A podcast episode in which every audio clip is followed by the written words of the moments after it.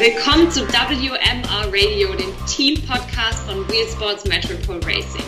Montag bedeutet Metropole Monday mit mir und Melanie. Hi Melanie. Hi Lea. Und heute haben wir eine ganz besondere Folge und dafür haben wir uns noch einen dritten Moderator dazu geholt, nämlich unseren Road Captain Dominik Merseburg, aka Merse. Hi Merse, schön, dass du bei uns bist. Hi. Hallo ihr zwei. Hallöchen. Und äh, weil drei nicht genug sind, haben wir noch zwei weitere Gäste mit dabei. Wir haben Dominik Ivo und äh, Daniel Bichelmann hier noch mit, zwei gute Freunde von auch Dominik, den wir jetzt hier nur noch Merse nennen würden. Und damit wollen wir den Podcast ein Stück weit erweitern ähm, in Richtung Radsportfamilie. Also es ist nicht mehr nur WMR ähm, als Team, sondern eben auch der erweiterte Kreis hier heute mit dabei. Ja, die beiden haben nicht nur den Radsport, den Rennsport gemein, den sie schon seit vielen, vielen Jahren ausüben, sondern sie haben auch noch das gleiche Geburtsjahr. Ich weiß gar nicht, ob sie das voneinander wissen, aber genau, das ist auf jeden Fall einer der Fakten ähm, und ihr werdet noch viele mehr über die beiden lernen. In dem Jahr ähm, 88, prägendes Jahr, ich weiß nicht, ob sich, also die beiden werden sich mit Sicherheit nicht dran erinnern, vielleicht manche unserer Zuhörer. Der Iran-Irak-Krieg ähm, ist geendet. Franz Josef Strauß ist gestorben, Steffi Graf hat den Golden Slam geholt, Pedro Delgado hat die Tour de France gewonnen und die Niederlande haben die EM geholt.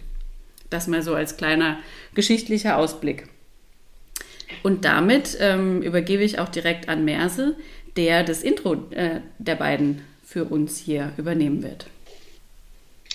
Ja, danke schön. Ja, heute haben wir ähm, einen kleinen Kontrast. Ich dachte, das ist relativ interessant, die beiden hier äh, mit in, in unsere Runde zu nehmen.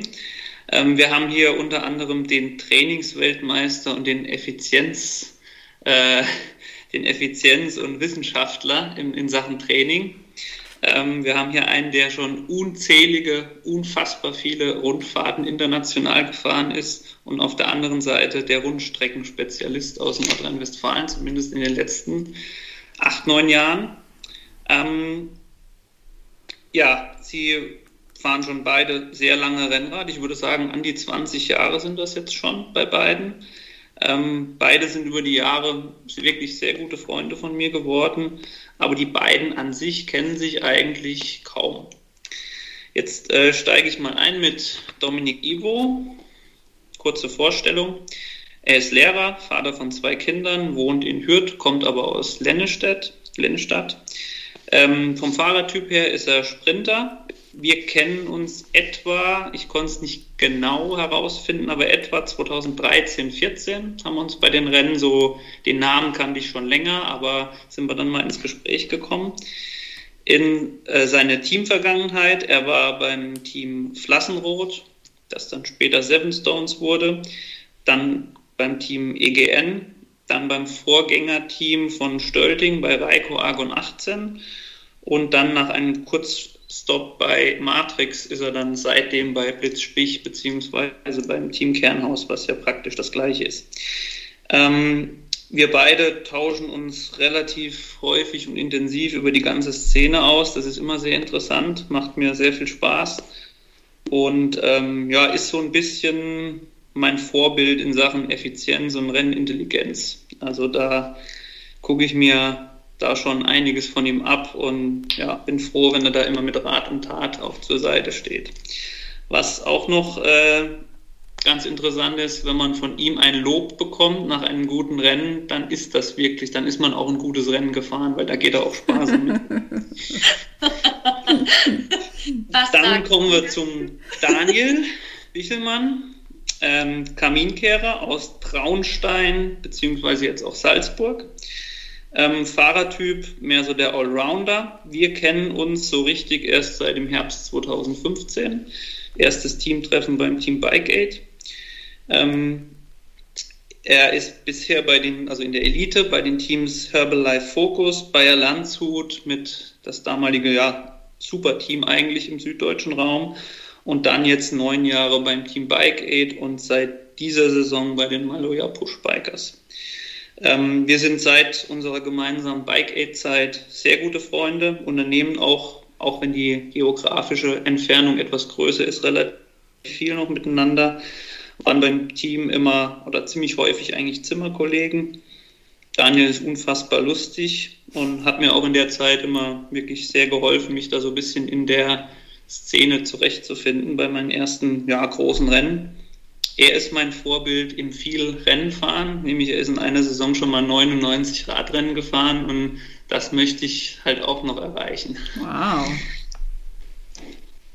Genau, das wäre so mal eine Kurzzusammenfassung der beiden Charaktere. Vielleicht mal, äh, genau, Feedback von den beiden. Findet ihr euch wieder in der Vorstellung oder gibt es irgendwas, was ihr dementieren wollt oder ergänzen wollt? Ja, ja also ich für, also ja, genau. ähm, nee, dann fange einfach ich mal an. Ähm, also war es alles sachlich mal richtig, was der Merse gesagt hat. Könnte man natürlich noch ein bisschen was hinzufügen. Ähm, ich weiß es gar nicht mehr, ob wir damals tatsächlich im März 2015 Teamtreffen hatten. Aber ich muss sagen, mit Merse bin ich eigentlich seit jeher eigentlich vom ersten Augenblick immer gut klargekommen und habe mich da auch super gefreut, irgendwie so einen loyalen Teamkollegen zu finden. Und seither pflegen wir eine enge Männerfreundschaft, würde ich sagen. Ja. Mhm. Ja, guten Abend auch erstmal von mir. Äh, vielen Dank für die nette Begrüßung. Aber dass ich so selten äh, mit, mit Lob um mich schmeiße, was dich angeht, Dominik, das war mir jetzt nicht bewusst, muss ich sagen. Siehst du mal, das eigene Empfinden, ne? Ja, guck, guck mal. Genau. Selbst Aber das ist ja dann umso wertvoller, wenn, wenn es dann kommt, dann weiß man, ja, das war heute wirklich. Ja, das gibt es ja aber von mir noch viel seltener, oder? Ja, das ist jetzt interessant, äh, Merse, musst du mal sagen, wer lobt mehr? Dominik oder Daniel? Das ist jetzt interessant. Oder beide sehr wenig? Sind sie eigentlich beide sparsam, wenn man ehrlich ist.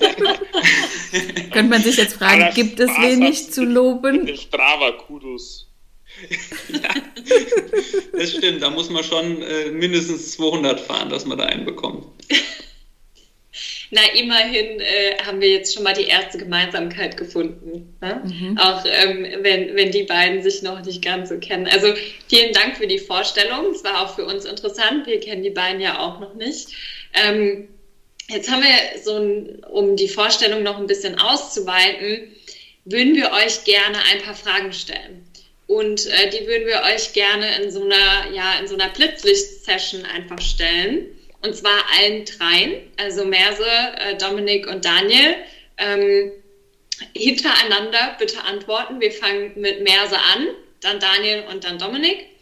Ähm, und bitte ganz, ganz schnell aus dem Bauch heraus antworten. Das sind ganz einfache Fragen. Okay, also, Merse, du startest. Ja. Bergetappe oder flache Etappe? Flache Etappe. Bergetappe ist landschaftlich immer besser. flache Etappe. Okay, sehr gut. Rolle oder Dauerregen? Ja, natürlich Dauerregen. Die Rolle ist nie eine Alternative. Dauerregen. Gut, da sind wir schon mal einig. Das ist sehr gut. Ähm, einfach drauf losfahren, just right oder Intervalle? Just right. Ich habe die Frage jetzt nicht verstanden, Entschuldigung. Einfach drauf ich hab's wirklich, nee, ja, nee, ich habe bei meinem Internet halt gestockt. Ah, okay. Also wir, wir wiederholen es nochmal. Ähm, einfach just right drauf losfahren oder Intervalle fahren? Just right. Just right. Intervalle. Sehr gut. Und dann noch eine, Watt oder Taktik? Taktik. Taktik. Taktik. Ah, wieder eine Übereinstimmung. Jetzt gehen wir in so ein bisschen ein anderes Feld, da sind wir auch gespannt. Bier oder Wein? Wein. Bier. Ich traue es mich gar nicht zu sagen, ich trinke keinen Alkohol. Auch gut. auch gut. Camper oder Sportwagen? Schwer. Hm, Camper. Äh, Hotel. Sportwagen. Okay. Berge oder Meer? Berge. Berge, ganz klar, ist Alpländer. Berge. Na, wieder ein Match. Ähm, Dschungelcamp oder Bachelor? Puh. Bachelor. Oh, interessant. Ich bin ganz schlecht mit sowas. Ich bin jetzt gerade bei der Eastern Spring Trophy auf Love Island gestoßen. Das ist auch so Oh. Trash-TV. Okay, Dann nehmen wir das. genau. Ich würde, wollte Oder sagen, aber äh, Alles beste. Cholera wählen ist das ja so ungefähr. Äh, da noch eher äh, wahrscheinlich Dschungelcamp. Sehr schön. Genau, also das war jetzt nochmal unser kleines Blitzlicht zum Thema Gemeinsamkeiten versus Unterschiede, ne? auch für euch, äh, dass ihr euch ein bisschen besser kennenlernt hier im Laufe des Gesprächs. Hat uns auf jeden Fall einen kleinen Einblick gegeben. Sehr schön, vielen Dank. So,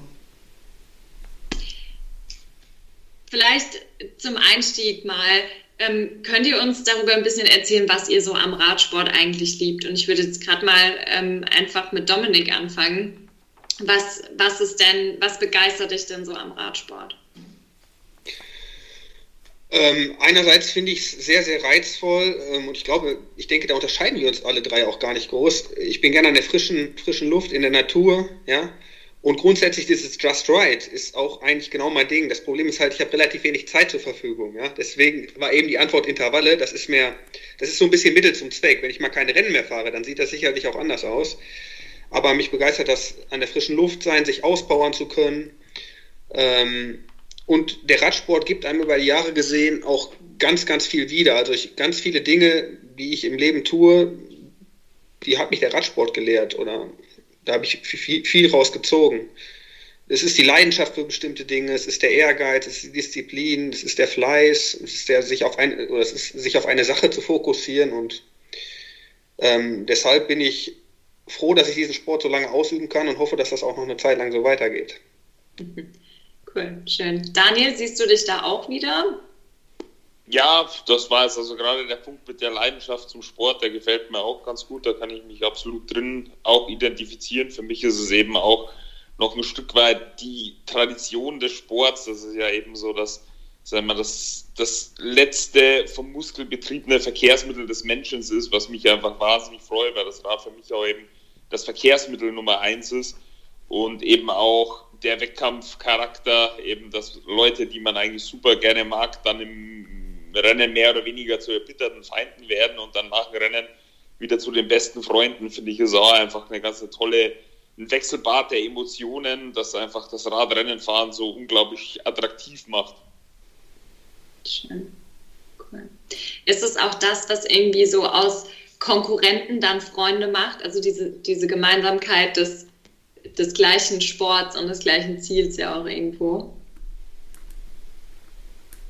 Ja, also das kommt dann natürlich auch ein bisschen drauf an, also wie professionell der Sport wird. Aber Mhm. ich denke, je professioneller und je größer die Gehaltschecks werden, desto dramatischer läuft sich das dann ab, dass man dann eben einfach irgendwo seinen Beruf ausübt, seinen Job macht und aber halt überhaupt nichts dagegen spricht, dann trotzdem beste Freunde zu sein. Das muss dann aber auch, das ist in der Regel auch beiden Seiten klar. Schön. Du hast gerade gesagt, Beruf ausüben. Ihr seid jetzt beide schon ziemlich lange im, im Profisport auch unterwegs und habt beide einen Beruf noch nebenher.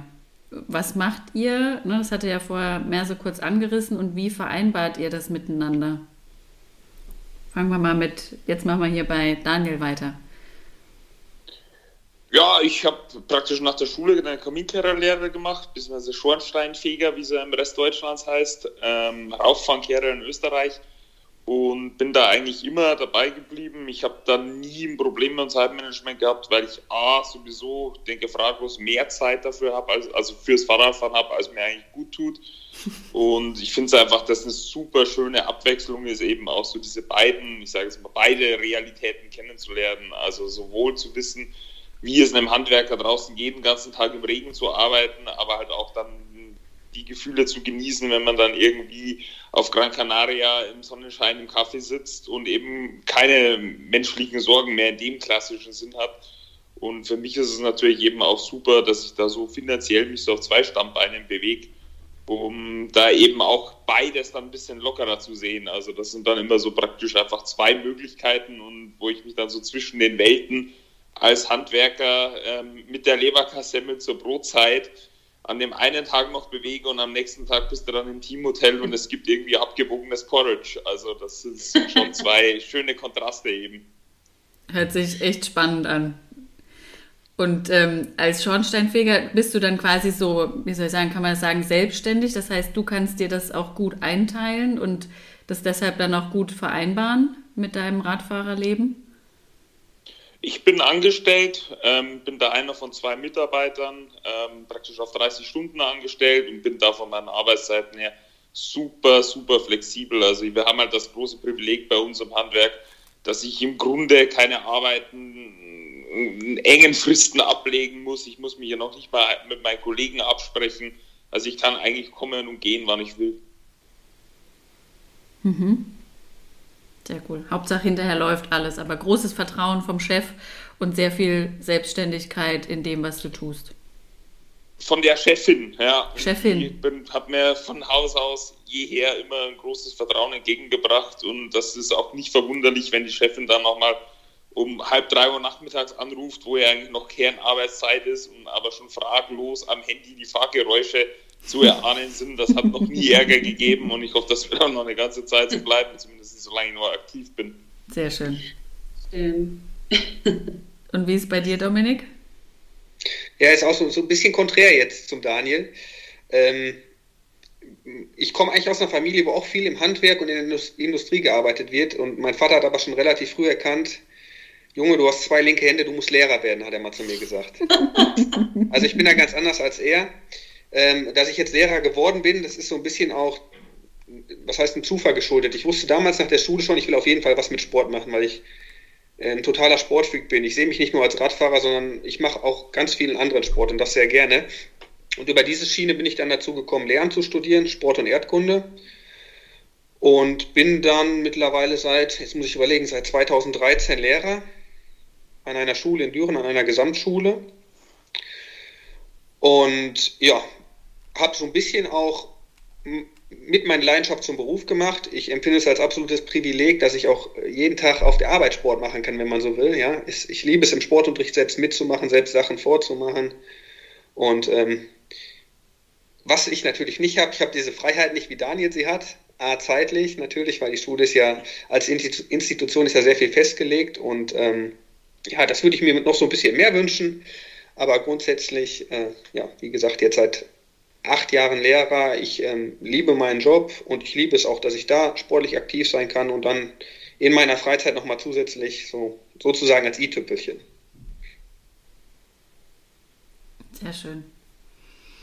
Wenn wir jetzt mal zu den Anfängen zurückgehen würden, zu sagen, irgendwann entsteht ja mal so eine Leidenschaft oder man sitzt das erste Mal auf dem Fahrrad, also manchmal gibt es Vorbilder. Wie seid ihr überhaupt zum Radfahren gekommen? Also wo waren die Early Beginnings bei euch? Dominik, vielleicht bei dir gerade noch weitermachen? Ähm, ja, ich habe 1998, also damals mit zehn Jahren angefangen, da bin ich äh, einige erste Schrittrennen, wie es damals noch hieß, gefahren.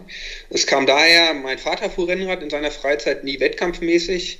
Ähm, wir waren damals der Verein, wo ich herkomme, mein Heimatverein, der TV Attendorn, da waren einige der aktiven Arbeiten auf der Firma meines Vaters und dadurch ist er auch zum Radfahren gekommen. Und wie das dann so ist, ich habe damals Fußball gespielt und Fahrrad gefahren und ähm, je älter man wurde, desto anspruchsvoller wurde, auch beides zusammen zu betreiben. Und irgendwann musste ich mich entscheiden. Ich war auch eigentlich, habe damals ganz für, für, so ein Dorf halt ganz ordentlich auf Fußball gespielt und beim Radfahren lief es aber auch ganz gut und ich habe mich dann letztlich ähm, für den Radsport entschieden. Ja, bin dann 1999 meine erste richtige Saison gefahren. Das war das erste Jahr U13 und ja, habe das dann quasi von der Pike aufgelernt, wenn man so will. Dann immer im Landeskader in NRW und ja, dann habe ich mich mal noch so ein bisschen in der U23 Bundesliga und im KT-Bereich versucht. Ähm, aber jetzt, ich würde sagen, nicht sonderlich erfolgreich damals. Es war aber auch die Phase, genau wo wir in die Männerklasse gekommen sind, wo der Radsport so den Knick bekommen hat mit dem Fuentes-Skandal 2006, da 2007 und äh, ich habe mich dann relativ schnell auf mein Studium konzentriert und den Radsport immer nur als, als äh, leidenschaftliches Hobby gesehen. Mhm. Und bei dir, Daniel? Gut, bei mir war das so, dass ich da so ein Stück weit zu meinem Glück gezwungen wurde. Also ich komme aus einer ähm, Radrennfahrerfamilie, trage das mittlerweile in der dritten Generation. ähm, hinaus und es ist einfach eben so, dass mich mein Papa da äh, doch sehr massiv ähm, dazu bewegt hat, ähm, doch bitte mit dem Radfahren zu versuchen. Da gab es dann die ersten Versuche mit dem Mountainbike. Das hat mir gar nicht so gefallen und da bin ich ja tatsächlich irgendwann selbst drauf gekommen, einfach auch die, die Reichweite mit eigener Muskelkraft auf dem Rennrad, was mir dann einfach damals schon gefallen hat, auf Strecken von 40, 50 Kilometern als 13-, 14-Jähriger ähm, einfach zu erkunden zu können. Und dann habe ich auch relativ schnell Blut geleckt und einfach verstanden, also hat mir immer schon gefallen, dass es beim Radfahren auch was zu gewinnen gibt. Und dann ging da irgendwie, kam dann so eins nach dem anderen und ging irgendwie immer so ein bisschen weiter nach oben, bis es dann irgendwann mal, ähm, Gott sei Dank, auf dem Level, auf dem ich dann verändert bin, stagniert hat. Und da mache ich mir jetzt seit ähm, nunmehr fast zehn Jahren eigentlich ein wirklich schönes Leben. Das ist schön gesagt. Ein, ein schönes Leben machen. Darum geht es ja im Leben. Und es stagniert auf einem hohen Level, ne? Also von daher. Ja. mhm. Naja, fragen wir mal Peter Sagan, ob das ein hohes Level ist. Also. Also wir gehen jetzt von unserem Level aus, dann ist es schon sehr, ein sehr hohes Level. Von daher ähm, stellen wir mal den Vergleich an. Ne? cool. Ähm, ihr seid ja beide auch schon ein bisschen international gefahren jetzt so in eurer ähm, Radsportkarriere.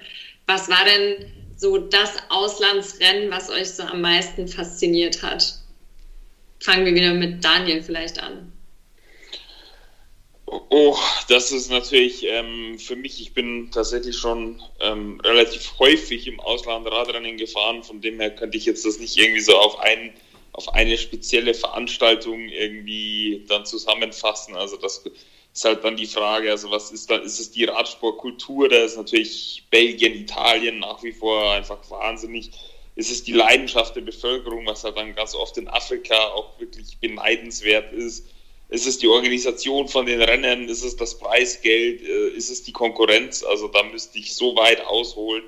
Ähm, grundsätzlich bin ich mein Leben lang immer gern gereist und werde das auch noch weiterhin so tun. Aber jetzt da ganz speziell eine Veranstaltung als die in Anführungszeichen beste zu küren, ähm, das ist einfach aufgrund der Breite, die der Radsport dann irgendwie auch an, an Emotionen, an Gefühlen und an Möglichkeiten bietet, dazu für mich leider nicht möglich. Müsste ich weiter ausholen.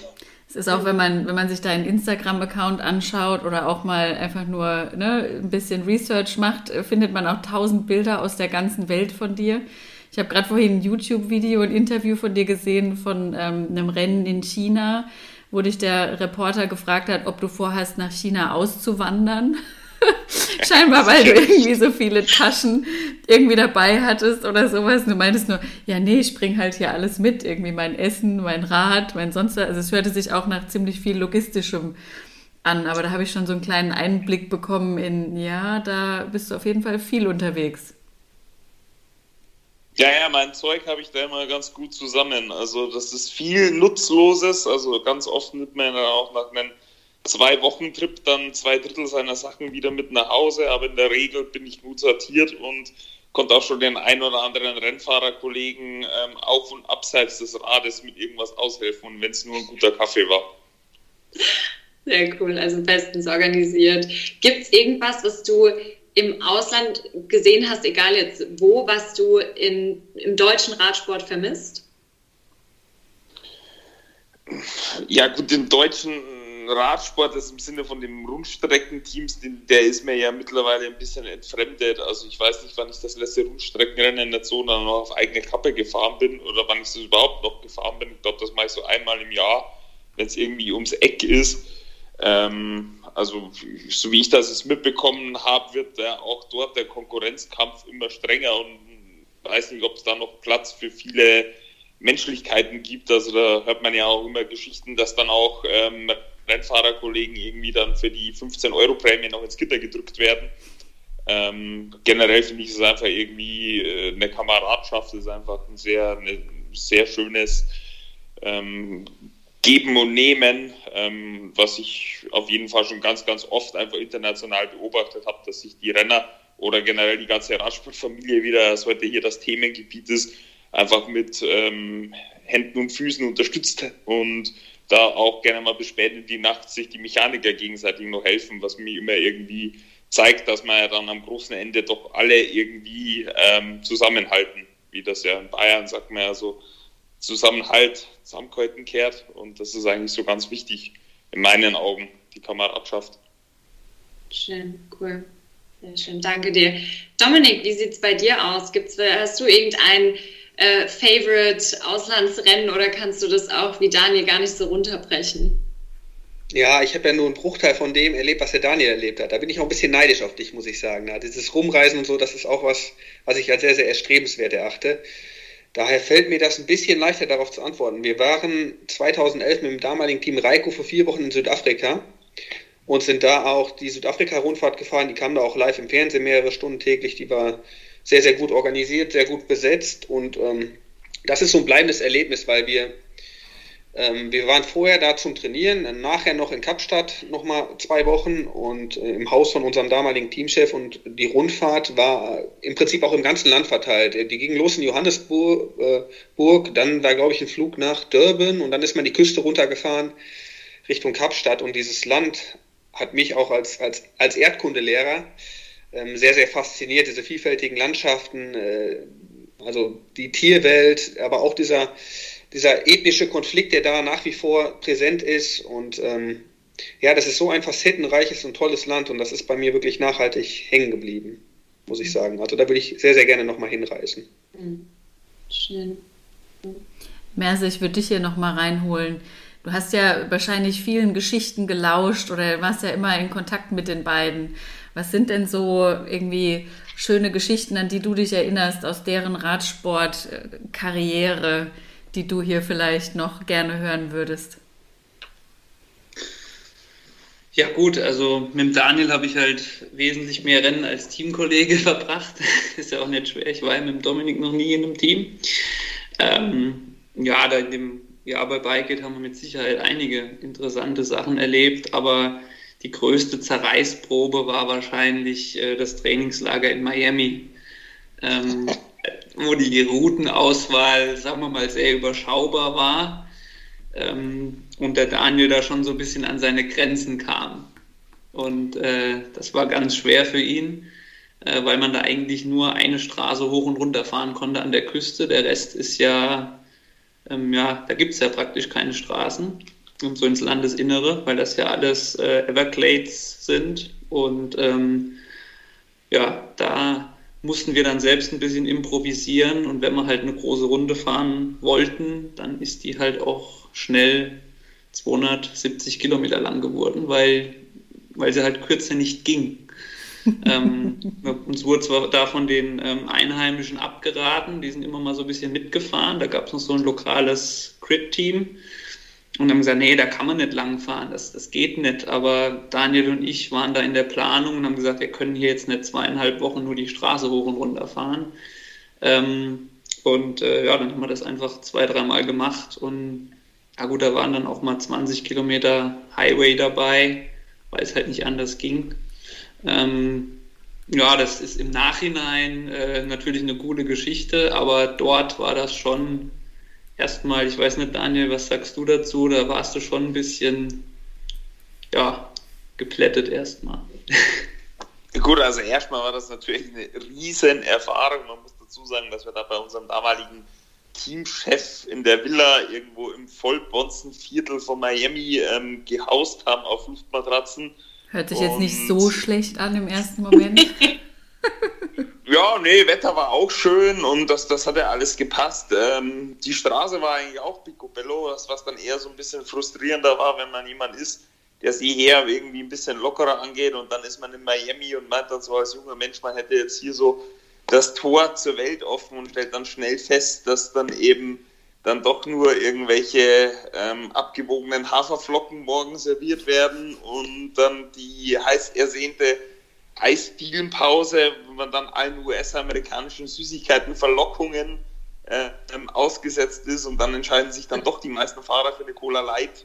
Das war dann eher so bei mir der, der springende Punkt, der mich da ein bisschen frustriert hat und natürlich war die Routenwahl sehr eingeschränkt.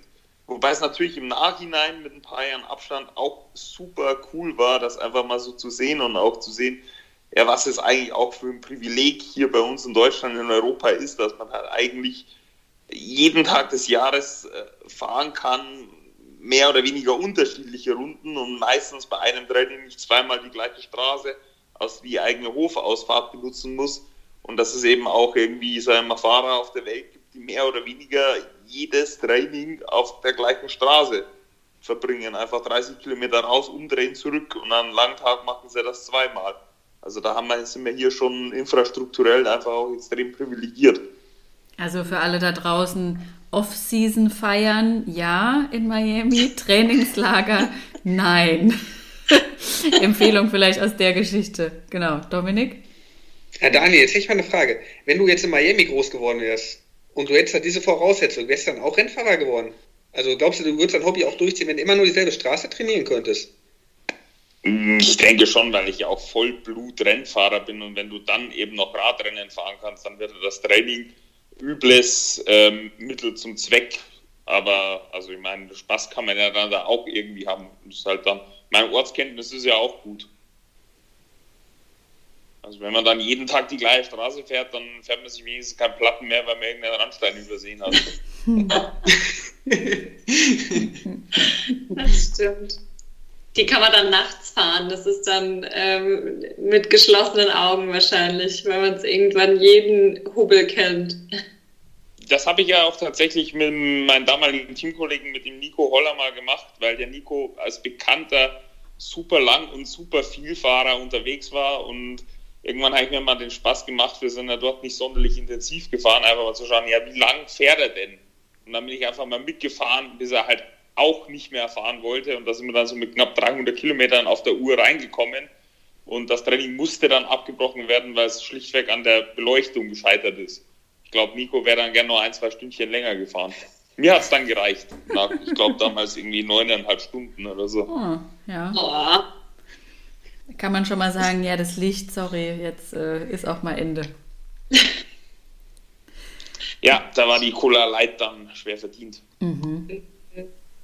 Also was gibt es denn für eine Geschichte von Dominik, wo du sagen würdest, auch wenn ihr jetzt nie zusammen in einem Team wart, aber vielleicht hast du noch irgendwie eine Geschichte, die er mal mitgebracht hat, wo du sagst, das ist auf jeden Fall erzählenswert.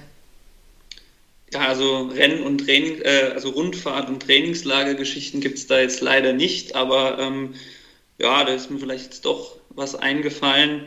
Ähm, das Rennen in Polch ähm, war ja vor fünf, sechs, sieben Jahren, ist glaube ich zweimal ausgetragen worden, so als eigentlich großer deutscher Auftakt im März, so jetzt um diese Zeit. Und also damit kann man vielleicht ein bisschen rausstellen, dass der Dominik so ein bisschen der Meister des Tiefstapelns ist. Ähm, also die ganze Woche hat er mir rumgeheult, ähm, ah, er ist krank, er fühlt sich nicht so. Und ja, dann sind wir noch zusammen warm gefahren, dann habe ich ihm noch ein Manuka-Honigbonbon gegeben. Äh, auf das schwört er seitdem. Das nehme ich immer, wenn ich äh, so ein bisschen kränklich bin oder wenn man denkt, es könnte was kommen.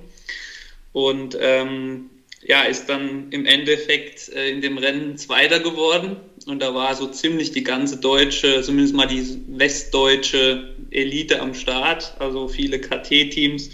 Ja, und der so arg angeschlagene Dominik ist dann halt Zweiter geworden. Ähm, seitdem glaube ich ihm natürlich nie, wenn er irgendwie sagt, er fühlt sich nicht so, sondern dann weiß ich, okay, heute ist auf jeden Fall vorne dabei. Ja, mir ging es wirklich nicht gut. Ich glaube, wenn ich eins kann, dann ähm, Rennen fahren, also taktisch clever Rennen fahren. Mit, ich habe nicht den größten Motor, also muss ich, kann ich die nicht mit Körnern um mich schmeißen, ja, wie es jetzt vielleicht Daniel eher könnte zum Beispiel, ja, weil er einen wesentlich größeren Motor hat. Ähm, ich muss dann dementsprechend taktisch clever fahren und in Polch war es dann so, dass das Rennen ähm, nie richtig schnell war, meine ich. Also nur so phasenweise und ich dadurch ganz gut mitfahren konnte. Und dann ist halt auch das andere, ich bin halt mittlerweile eher der Typ Sprinter. Wenn ich dann merke, es geht aufs Finale zu, dann, dann geht da irgendwie so, gehe ich in so einen Automodus rein. Dann, egal ob die Beine schlecht sind, einmal schnell fahren geht halt immer. Ja? Und im Porsche hat das damals ganz gut geklappt. Ich weiß gar nicht mehr, wer da angefahren ist. Das war noch, ich weiß nur, dass der, der Dario Raps damals noch beim Team Coota Kota Lott, nee, die ist noch gar nicht, ich weiß gar nicht, wie sie hießen damals. Auf jeden Fall beim, beim Vorgängerteam von, von äh, Lotto Kernhaus hat dann das Rennen letztlich vor mir gewonnen und ähm, ja, weil eigentlich, eigentlich mag ich die Rennfahrer nicht, die sagen, oh, ich fühle mich schlecht, ich fühle mich schlecht und fahren dann gut. Und normalerweise ist es auch eigentlich, glaube ich, nicht meine Art und Weise. Also ich bin mittlerweile schon so, wenn ich sage, ich fühle mich gut, dann sage ich das auch. Dann sage ich das auch einem Dominik, ja. Und ähm, ich glaube, ich kann das mittlerweile ganz gut einschätzen. Jetzt ist man ja im gehobenen Rennfahreralter. Da, ähm, da klappt das dann ganz gut. Und, ja. da, da braucht man auch schon mal ein Manuka-Honig-Gutchen vom Rennen. hab ich in der Tat, ich habe ich hab seitdem wirklich immer Manuka-Honig hier gehabt. Ja? Und ich habe es mir jetzt das erste Mal dies Jahr als Globuli bestellt. Nicht mehr oh. als klassischen Honig. Und ähm, ich schwöre darauf, also da hat er mir wirklich was gezeigt, ich habe mich dazu dann eingelesen und Studien gelesen und so weiter. Also da versuche ich mich dann schon ein bisschen zu informieren. Und ähm, es klang alles sehr positiv und ich habe auch das Gefühl, es hilft mir. Und die Kinder kriegen es jetzt auch, wenn sie was haben. 1a, hilft der ganzen Familie. Siehst du, Merse, gute Tipps schon weitergegeben. Wie ist es denn von der anderen Richtung her, ähm, Dominik, wenn man dich jetzt mal fragt, irgendwie die Story, die dir am meisten im Gedächtnis geblieben ist, zusammen mit Merse oder das Erlebnis, das Rennen, was auch immer dir da als erstes einfällt, was wäre das? Boah, schwierig, jetzt so ad hoc. Der Meers hat ja Vorbereitungszeit im Gegensatz zu mir. Mhm. Ähm, ich weiß, also ich wüsste jetzt, boah, Meerse, wir standen noch nie zusammen am Treppchen, oder? Nee, haben was wir aber mal als Ziel ausge, ausgerufen. Ja, was mir im Kopf geblieben ist, ist das Rennen in Bochum-Wiemelhausen. War es 2019 oder was? 2018? 18 wo der Meerse sehr, sehr stark gefahren ist und das hat mich wirklich so, hat mich nachhaltig beeindruckt. Äh, ich weiß gar nicht mehr, was bist du geworden? Hast du sogar gewonnen? Habe ich gewonnen, ja. ja. Ja, also das war wirklich sehr, sehr stark, ein schwerer Rundkurs hier in NRW. Ähm, an dem Tag auch gut besetzt und ähm, ja, da habe ich gedacht, endlich bring das mal auf die Straße. Weil rein physisch müsste das viel öfter. Deswegen kritisiere ich ihn schon mal, weil ich sage, du bist von dem, was du könntest, körperlich, Du musst es nur viel öfter auf die Straße bringen. Ja? Und da hat er das wirklich ganz fabelhaft gemacht. Da hat er, äh, war, glaube ich, dein erster Sieg bei den Männern dann so, oder? Ja, richtig, ja. Und Erster das, richtiger das, Sieg. Also da habe ich mich wirklich dann äh, mitgefreut, weil ich weiß, wie viel Leidenschaft er da reinsteckt, wie viel Zeit und ich bewundere ihn dafür, wie äh, professionell er lebt. Gerade auch in Sachen Ernährung und so weiter. Da bin ich nicht ganz so wie er veranlagt. Daniel, wie sieht es bei dir aus? Irgendeine äh, Geschichte außer die Miami-Geschichte, ähm, die du zusammen mit Merse erlebt hast? Ja, natürlich unzählige. Also wie gesagt, ich sage sag jetzt mal irgendwie sechs, sieben Jahre Männerfreundschaft, da kommen natürlich viele lustige Geschichten zustande. Ich sage jetzt mal, was, wo ich mich oft dran erinnere, war eben unsere Zimmerpartnerschaft auch bei der Tour of China 1 und 2, das ein komplett abenteuerliches Rennen eben in China ist, mit Flugtransfers zwischen den Rennen und so weiter. Und da kommt halt einfach Mensch und Material massiv ans Limit, wenn du halt nach vier Stunden Radrennen dann noch irgendwie achteinhalb, neun Stunden im Bus sitzt, im, nachts, morgens um zwei im Hotel ankommst und dann gibt es halt nichts mehr zu essen. Ähm, das war, glaube ich, auch generell das Jahr, als ich mit Meerse mehr Zeit verbracht habe und auch mehr gemeinsame Übernachtungen hatte als mit meiner Freundin. Ähm, von dem her, Tour of China war eine große Sache und dann sind wir mal so ein Afrika-Rennen in Eritrea gefahren. Da haben wir auch alle ein bisschen gelitten, praktisch aus einem europäischen Winter raus, direkt in die afrikanische Hitze.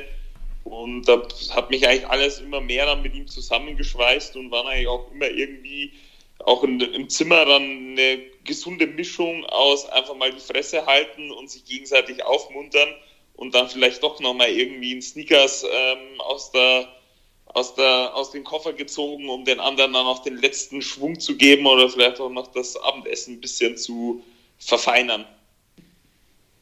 Ja, schön, hört sich nach spannenden Geschichten an. Mehr Nächte als mit deiner Freundin. Das ist auch, das, ist, könnte auch eine gute Überschrift sein für den, für den Podcast. Also ihr habt viel Zeit miteinander verbracht, auf jeden Fall.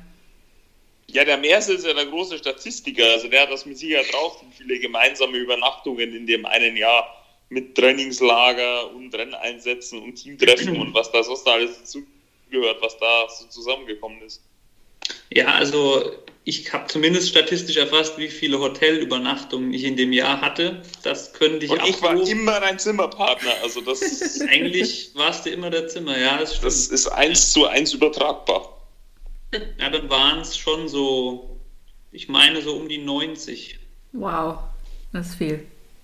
Das ist wirklich Mit viel. Trainingslager, waren wir praktisch zweimal im Trainingslager Miami, Mallorca und dann noch die paar Rundfahrten, ja. Mhm. Dreht sich dann viel ums Radfahren und um die Rennen selbst oder gibt es dann auch ganz andere Themen, über die man dann so spricht, wenn man dann mal wieder auf dem Zimmer ist?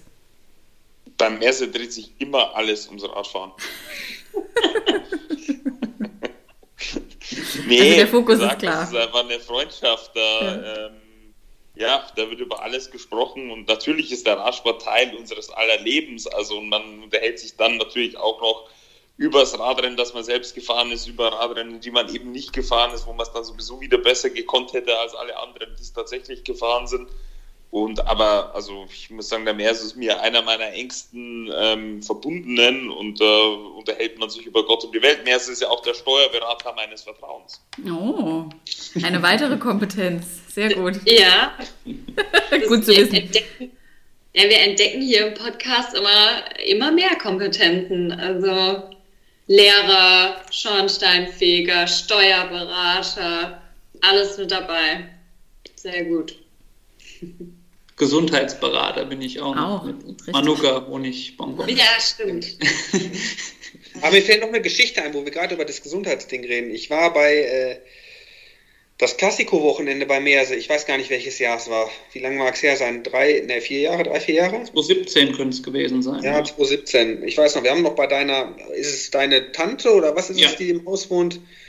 Wir haben noch gegessen, ich war ganz erstaunt. So gut bürgerliche Küche. Ich habe gedacht, das rührt der Meerse niemals an. Da gab es noch richtig hier, ich weiß gar nicht, irgendwie Braten oder so am Renntag oder sowas. Äh, gefühlt. Und auf jeden Fall erzählte Meerse mir dann, weil er lebt ja so asketisch und ich hatte schon schwer Angst, ich habe mir extra Twix und alles mitgebracht. Ähm, dann sagte ich, weil er ja auch kein eigenes Brot ist, und dann sagte er mir, nee, er wird so Brot, kauft er eigentlich nicht in der Bäckerei, er wird das dann ab und zu für sich backen. Und dann hat er, glaube ich, irgendwie kurz vorher elf Kilo Brot für sich gebacken und hatte das dann eingefroren. Und da habe ich auch nur gedacht, das ist auch so eine, so eine klassische Meerse-Aktion. Sich selbst da elf Kilo Brot oder was zu backen und dann ab in die Truhe damit.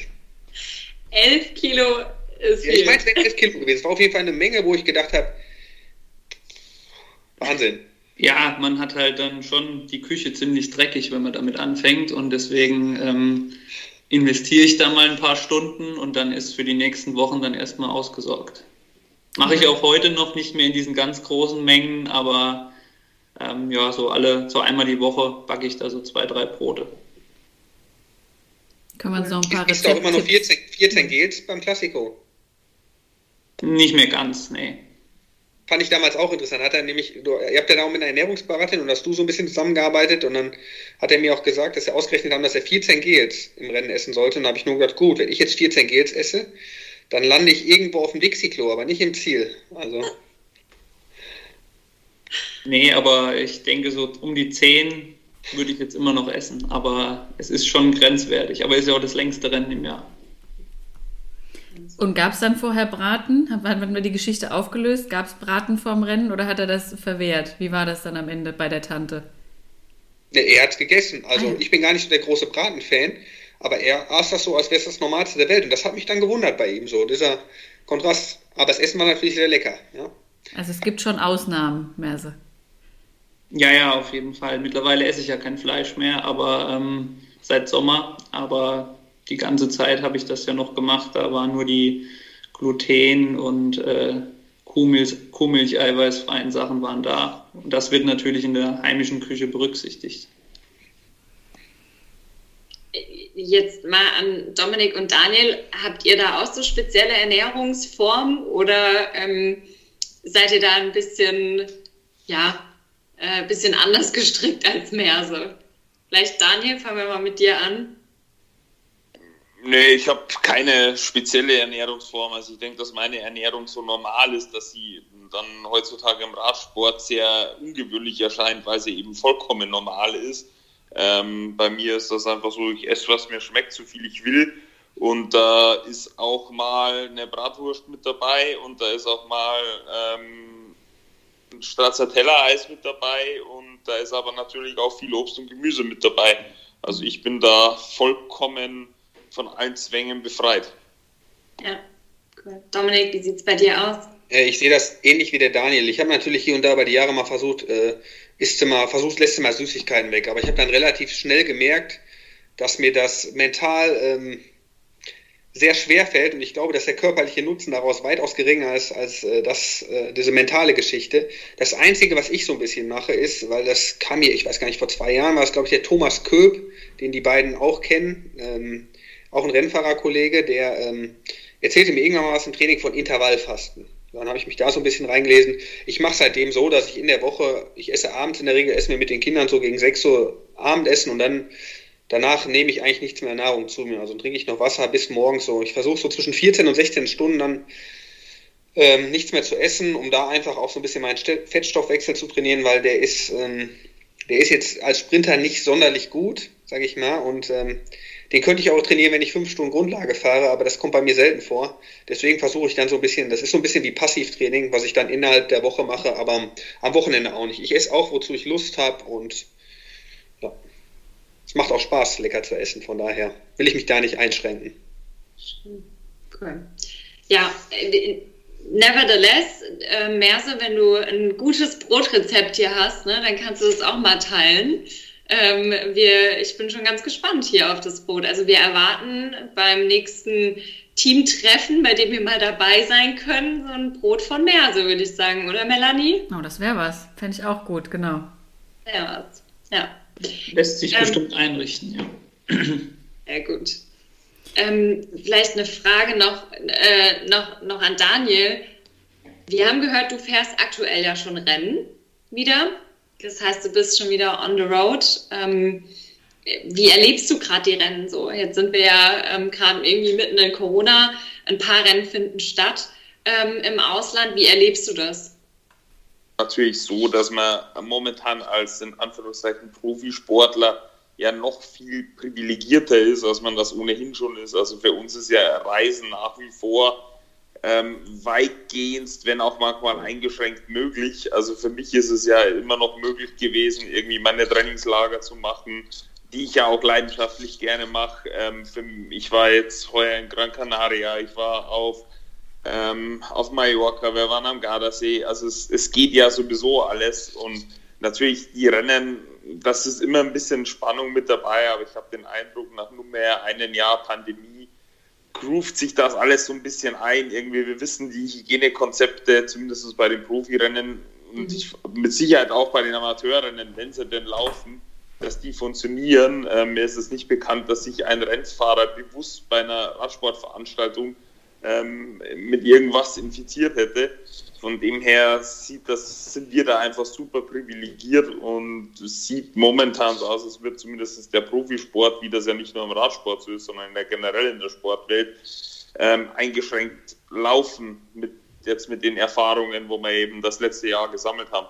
Ähm, ich weiß aber, dass es eben, sag ich mal, in den Amateurklassen, was wenigstens genauso schlimm ist, in den Nachwuchsklassen da ganz anders aussieht. Also, dass da einfach schon sehr verfrüht Veranstaltungen abgesagt werden und so natürlich dann den Leuten auch ähm, die Plattform genommen wird, sich zu präsentieren und auch irgendwie, sagen wir, die, die Früchte zu ernten, die eigentlich im Winter ähm, gesät wurden. Also das tut mir dann natürlich für die ganze Szene wahnsinnig leid. Muss aber sagen, so wie es momentan aussieht, wird mich das Thema hoffentlich 2021 relativ wenig betreffen. Mein Kalender ist voll und momentan stehen alle Ampeln auf grün, dass der wohl auch so durchgezogen wird. Zumindest bin ich dahingehend so optimistisch, dass ich davon ausgehe, dass es durchgezogen wird. Und gerade in der World Tour wird ja wochenendlich bewiesen, dass es funktioniert, also dass nichts dagegen spricht.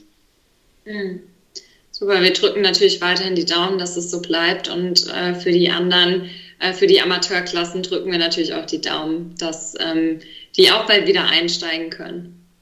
Ja, und eben für die Nachwuchsklassen ist ja ja. Finde ich auch, das wird ganz oft vergessen, aber das ist ja das Aller, Allerwichtigste. Also wir sitzen jetzt hier alle hier jenseits der 30 oder der Merse geht stramm drauf zu. Und es ist halt einfach so, es soll halt auch in 15 Jahren noch irgendjemand, egal welches Rennen fahren. Und so wie es aussieht, wird es in 15 Jahren nicht mehr so viele zumindest deutsche Fahrer geben. Und das finde ich ist total schade, wenn sich da ähm, einfach, wenn gerade den jungen Fahrern die Möglichkeit genommen wird, die vielleicht auch nicht die Möglichkeit haben, sich sechs Stunden ins Auto oder ins Flugzeug zu setzen, um zu ihren Wettkämpfen mhm. zu kommen. Mhm. Ja, guter Punkt. Um mal anzuknüpfen an das Thema Nachwuchsklassen. So aus eurer, ne, von euch drei reiche Erfahrungen, erfolgreiche äh, Radfahrer hier im Call. Zu dieser Frage von vorhin mit äh, Watt oder Taktik. Was ist so euer Geheimrezept oder was würdet ihr als Tipp den Nachwuchsfahrern mitgeben? Fangen wir mal. Also ich, genau. Dominik. Ja, ich, ich würde jetzt erstmal, also wenn, wenn mein Sohn irgendwann sagt, Papa, ich würde gern Fahrrad fahren wie du, dann freue ich mich, ja. Und würde das ganz natürlich unterstützen. Ähm, aber diese ganzen Zwänge wie mit Watt trainieren und sowas, das ist erstmal ganz am Anfang ist das total am Fehl am Platz. Ich glaube, da muss man erstmal erstmal die Leidenschaft entdecken, den Spaß am Radfahren und dann auch erstmal das Radfahren von der Pike auflernen. Also bevor der Junge irgendwann ein Wattmesser ans Fahrrad bekommt oder Carbonlaufräder eingebaut, würde der jetzt bei mir erstmal lernen, weiß ich nicht, wie man richtig Kurven fährt und so, das ist Technik einmal eins und so. Ich musste damals als Nachwuchsfahrer, einmal die Woche mussten wir am Park, oder haben wir am Parkplatz trainiert, haben wir wie gesagt so Kurvenfahren geübt, wir haben äh, so Gegenstände aufheben. Also dieses kleine Eins des Radsports, das fand ich, also im Nachhinein für mich jetzt als, ähm, ja, als Rundstreckenfahrer war das natürlich eine gute Sache. Und ich glaube, sowas ist, ist viel wichtiger, dass man erstmal ganz viele Dinge mit, mit viel Spaß angeht, ja, bevor man da so einen Zwang reinbringt, weil, weil dieses Fahren nach Watt ist ja auch bei ganz vielen, wird es ja auch zu einem Zwang irgendwann, ja. Und das finde ich ganz schlimm. Also ich freue mich, ich fahre auch regelmäßig, dass ich Crosser fahre oder Mountainbike, da habe ich auch kein Wattmesser dran, weil es es, es tangiert mich nicht. Ich mache es für die Intervalle, weil man sie damit ganz gut steuern kann, aber ich finde, man darf sich nicht von, als Sklave von solchen, solchen Gegenständen machen. Also Leidenschaft und Technik so als Basis. Mhm. Ja, Leidenschaft und das einfach, das, das Einmal-Eins des Radsports lernen. Also ich würde es nicht nur auf Technik beschränken, sondern einfach was, was so dazugehört. Von der Pike auf lernen. Das finde ich viel wichtiger, als äh, direkt zu sagen mit elf Jahren, du musst jetzt stramm, äh, weiß ich nicht, 130 Watt fahren oder. Ja. Mhm. Daniel, du vielleicht als nächstes? Ja, ich würde da, im Grunde hat der Dominik da vollkommen recht, ich würde da nur einfach noch tiefer einfach in die Basics der Gesellschaft gehen. Also ich finde, dass es für einen jungen Fahrer total wichtig sein sollte, ähm, wenn er die Chance wahrnehmen will, einfach auch irgendwie zu lernen, die normalste Gesellschaftsumgangsformen, wo es ganz offensichtlich der jungen Generation teilweise einfach fehlt, da fangen wir bei einem ganz normalen ähm, Bitte und Danke an. Und das geht halt einfach so weit, dass ich eigentlich grundsätzlich einen jungen Fahrer jetzt nicht, was das Training angeht, das kenne ich mich selbst viel zu wenig damit aus, ähm, empfehlen würde, einfach das Handy wegzulegen, auch mal aus dem Hotelzimmer oder einfach aus seinem Mikrokosmos verlassen zu können und eben einfach, und wenn es nur vor der eigenen Haustür ist, ähm, da die Umwelt zu erkunden und die Möglichkeit zu nutzen, einfach neue Leute kennenzulernen und irgendwie da auf sein, sein Umfeld einzugehen. Und das ist halt was, was halt sehr wahrscheinlich nicht auf Instagram passieren wird, sondern das passiert halt draußen, vielleicht auch im Regen, vielleicht im Schneefall. Das sind dann Erfahrungen, die manchmal auch nicht so schön sind. Und rein sportlich muss man natürlich dazu sagen, ich meine, der Trend geht natürlich dorthin, dass die Sportler immer früher, immer professioneller werden und fraglos auch besser. Also wenn man sich das ansieht, wo das gerade die letzten fünf Jahre sich hinentwickelt hat, dass man eben mittlerweile eigentlich immer der, der die Gesamtwertung bei der Tour de France gewinnt, auch bester Jungprofi wird. Ähm, klar muss man früh irgendwie einfach diszipliniert sein, viel hart und gut trainieren, aber Tour de France gewinnen halt nur die allerwenigsten und der Radsport schenkt so vielen so tolle Möglichkeiten, um irgendwie was von der Welt zu sehen und wenn es auch nur die kleine Welt vor der Haustür ist. Und das tut mir einfach heutzutage wahnsinnig leid, wenn ich sehe, wie sich die Nachwuchsfahrer, mit welchen Dingen sie sich auseinandersetzen, wirklich super schöne Details, detailverliebte arbeiten, professionell arbeiten und dann aber aus meiner Sicht der Dinge das Große und Ganze aus den Augen verlieren, einfach die, die Leidenschaft zum Sport, die Tradition auch zu leben und auch den, sich selbst irgendwie zu verwirklichen als Person. Auch sehr schöner sehr schöne Zusammenfassung für den Nachwuchs da draußen.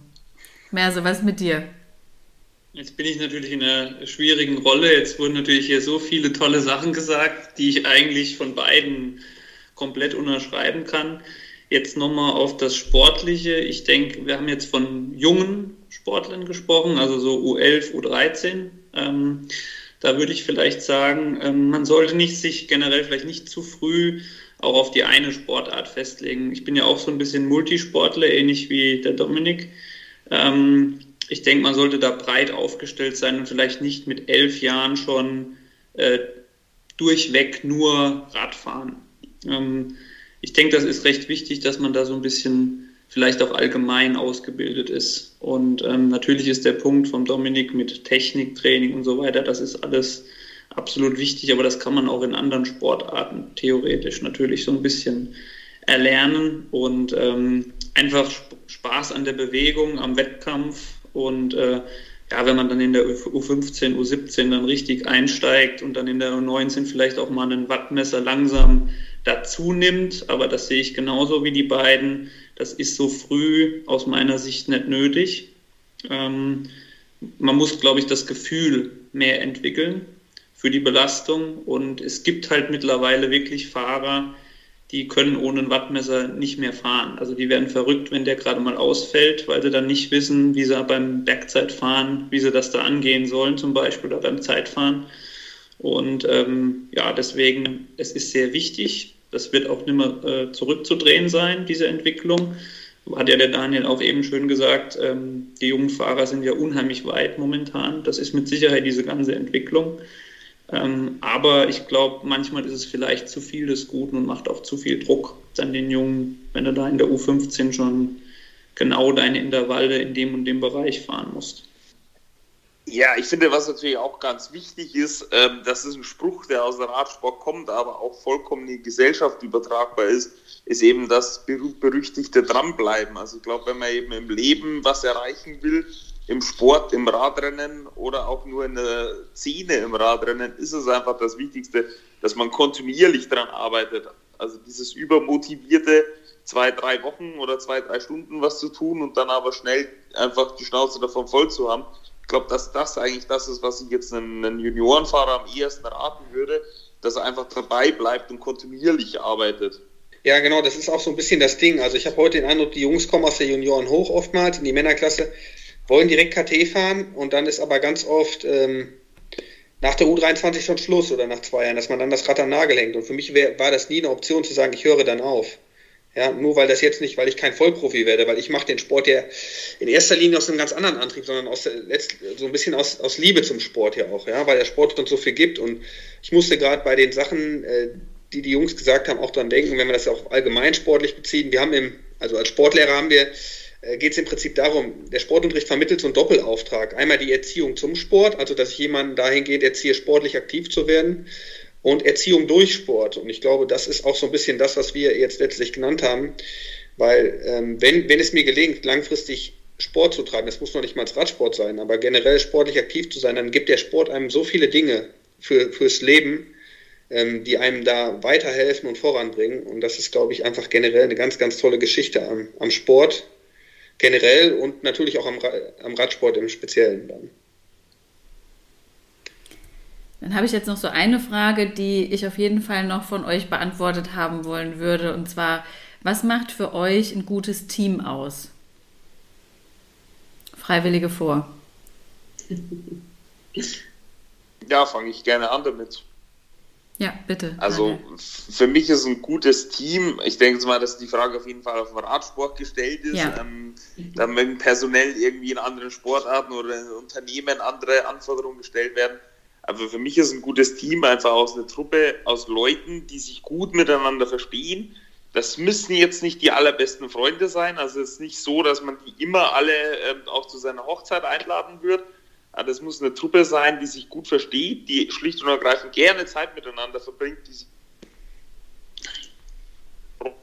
an einem Freitagnachmittag sich im Bus setzt, um dann ähm, einfach zum Radrennen zu fahren und die natürlich dann im Rennen auch als, als Monster oder als, als, als Bastarde, als Killer arbeitet, dort ähm, die Leistung bringt.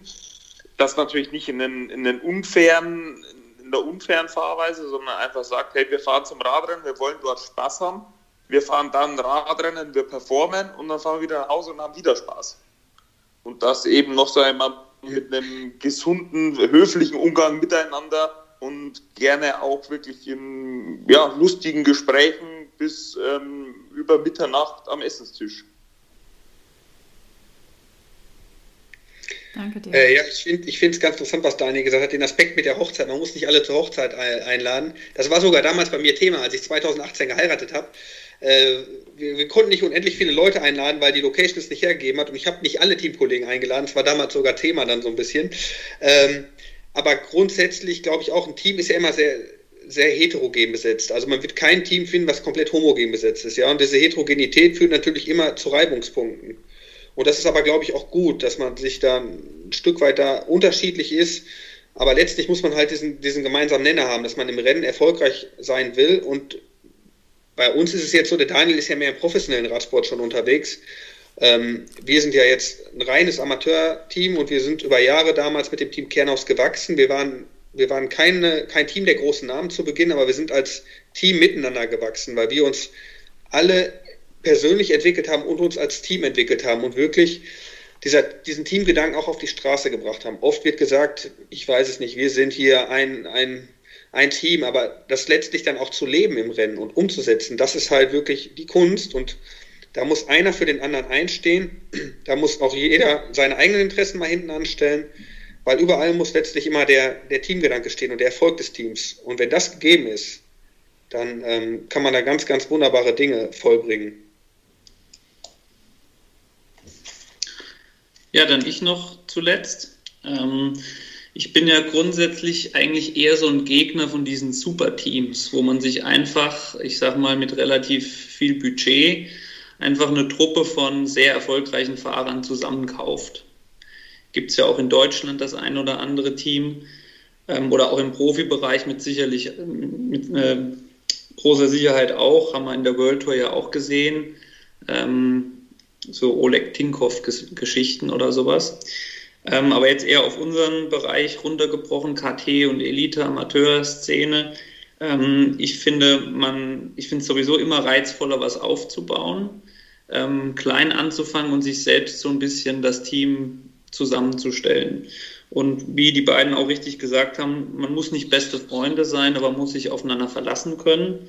Ähm, man kann natürlich so einen Slogan ähm, sage ich mal, echte Liebe kann man sich natürlich auf den Bus drucken, ja. Ähm, aber das ist nicht einfach so zu erzeugen. Das muss wachsen über, über die Zeit und ähm, man kann das nicht einfach irgendwie reproduzieren. Und ich denke, ähm, es muss der Ehrgeiz da sein, der unbedingte Wille, die Freundschaft, das Füreinander einstehen. Und ähm, dann kann man, denke ich, auch aus ja, wie der Dominik gesagt hat, vielleicht anfangs nicht den größten Namen, doch ein relativ gutes Team mit der Zeit formen. Da wird es immer wieder Rückschläge geben, aber ähm, im Endeffekt kann man dann was Gutes dabei erreichen. Sehr schön. Haben wir auf jeden Fall guten Input auch für das Entstehen und das doch noch sehr junge ähm, Team Wheelsports Metropole Racing. Von daher herzlichen Dank für euren Input dazu. Ja, damit kommen wir langsam zum Ende. Ich gucke nochmal hier so in die Runde. Gibt es abschließend noch Fragen oder Kommentare? Ich gucke erstmal rüber zu Lea.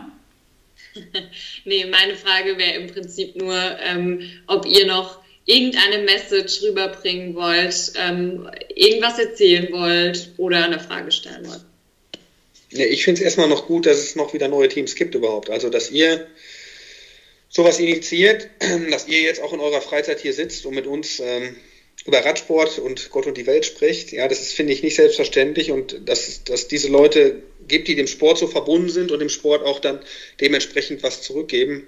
Das finde ich sehr wichtig und dafür bin ich sehr dankbar und ähm, ja, dann hoffe ich, dass wir uns das ein oder andere Mal auf der Rennstrecke begegnen. Ja. Am Ende darfst du mich gerne von hinten sehen, Dominik. Und danach müssen wir dann zusammen eine Bratwurst, also ich esse die Bratwurst und du isst, isst die Scheibe Toast oder so.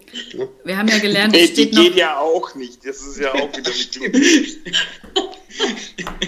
Wir haben ja vorhin gelernt, euer Ziel ist es, nochmal zusammen auf dem Treppchen zu stehen. Ne? Das heißt, da genau müsst ihr noch darauf hinarbeiten, dass das passiert. Mhm. Ja. ja, wir müssen mal ein Rennen zusammenfahren, wir drei. Das wäre auch schon mal eine Aufgabe. Ja, dann muss aber den Daniel entweder auf die Rundstrecke kriegen oder mich musste ähm, von der Rundstrecke wegkriegen. Da hast du einiges zu tun. Ich glaube, da ist der Schritt für mich einfach. Also, ich bin auch nicht so schlecht auf der Rundstrecke. Ich habe da auch schon, als ich noch ein paar Jährchen jünger war, das eine oder andere gewonnen. Also, so ein bisschen, glaube ich, komme ich jetzt auch noch um die Kurse. Drei Plätze gibt es auf so einem Treppchen, ne? Jetzt wäre ich mal gespannt drauf, wer wo steht. Da müssen wir sorgsam auswählen. Daniel, gibt es von dir noch irgendwie einen Abschluss? Irgendwas, was du gerne loswerden möchtest? Ja, wie gesagt, also durch das, dass ich mit Mehr sehr schon über viele Jahre in Kontakt habe und ich glaube von eurem Projekt dann auch relativ zeitnah schon erfahren habe, ähm, muss ich mich da den Dominik einfach anschließen und sage einfach, dass das gerade heutzutage, jetzt Corona hin oder her, aber zu der Zeit, wo einfach irgendwie äh, generell die Sportbegeisterung in der Gesellschaft auf auf dem Hochleistungslevel oder auch auf dem Amateurlevel irgendwie zunehmend wegfällt, muss man da wirklich jeden höchsten Respekt aussprechen, der sich da engagiert. Und wie gesagt, das sind neue Mannschaften, die es gibt, das sind Sponsoren, die sich engagieren, Jugendtrainer, aber das ist auch wirklich jeder Streckenposten, der es uns ermöglicht, ähm, unsere Radrennen zu fahren. Und da ist jeder Freiwillige, der sich hinstellt und irgendwo einen Kreisverkehr absperrt, ist für unseren Sport einfach super, super wichtig.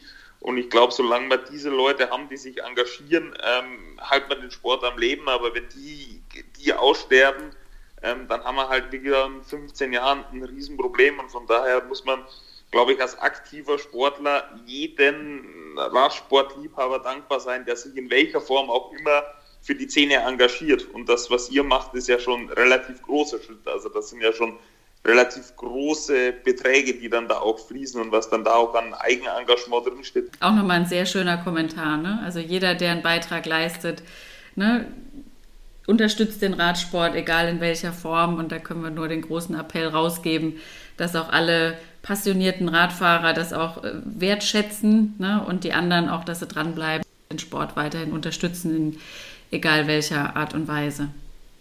Merse, von Gut, deiner Seite. Und was man natürlich auch nie vergessen sollte, dass es eben auch das Rad ein super Verkehrsmittel ist. Und meiner Meinung nach jeder, der mit dem Rad, egal welche Strecke zurücklegt, grundsätzlich erstmal Teil der Lösung und nicht mehr des Problems ist. Also einfach Leute zu unterstützen, und wenn es auch nur zwei Kilometer in die Arbeit sind, finde ich, ist immer eine wichtige Sache. Und da müssen wir einfach versuchen, viel mehr Leute irgendwie die Freude am Radfahren zu wecken oder auch die Möglichkeit zum Radfahren zu geben. Absolut richtig. Merse, von deiner Seite ja. aus noch was.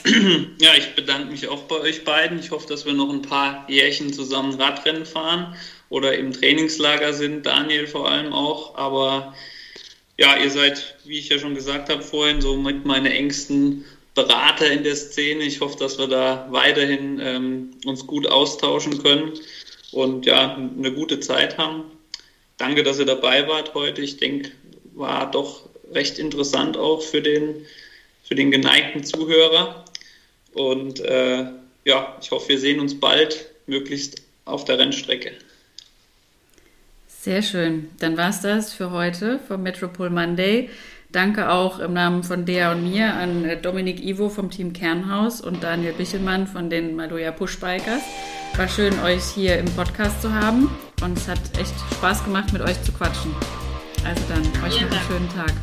Tschüss. Dankeschön. Tschüss. Peace out. Komm ich raus. Tschüss. Ciao. Ciao. Danke. Ciao.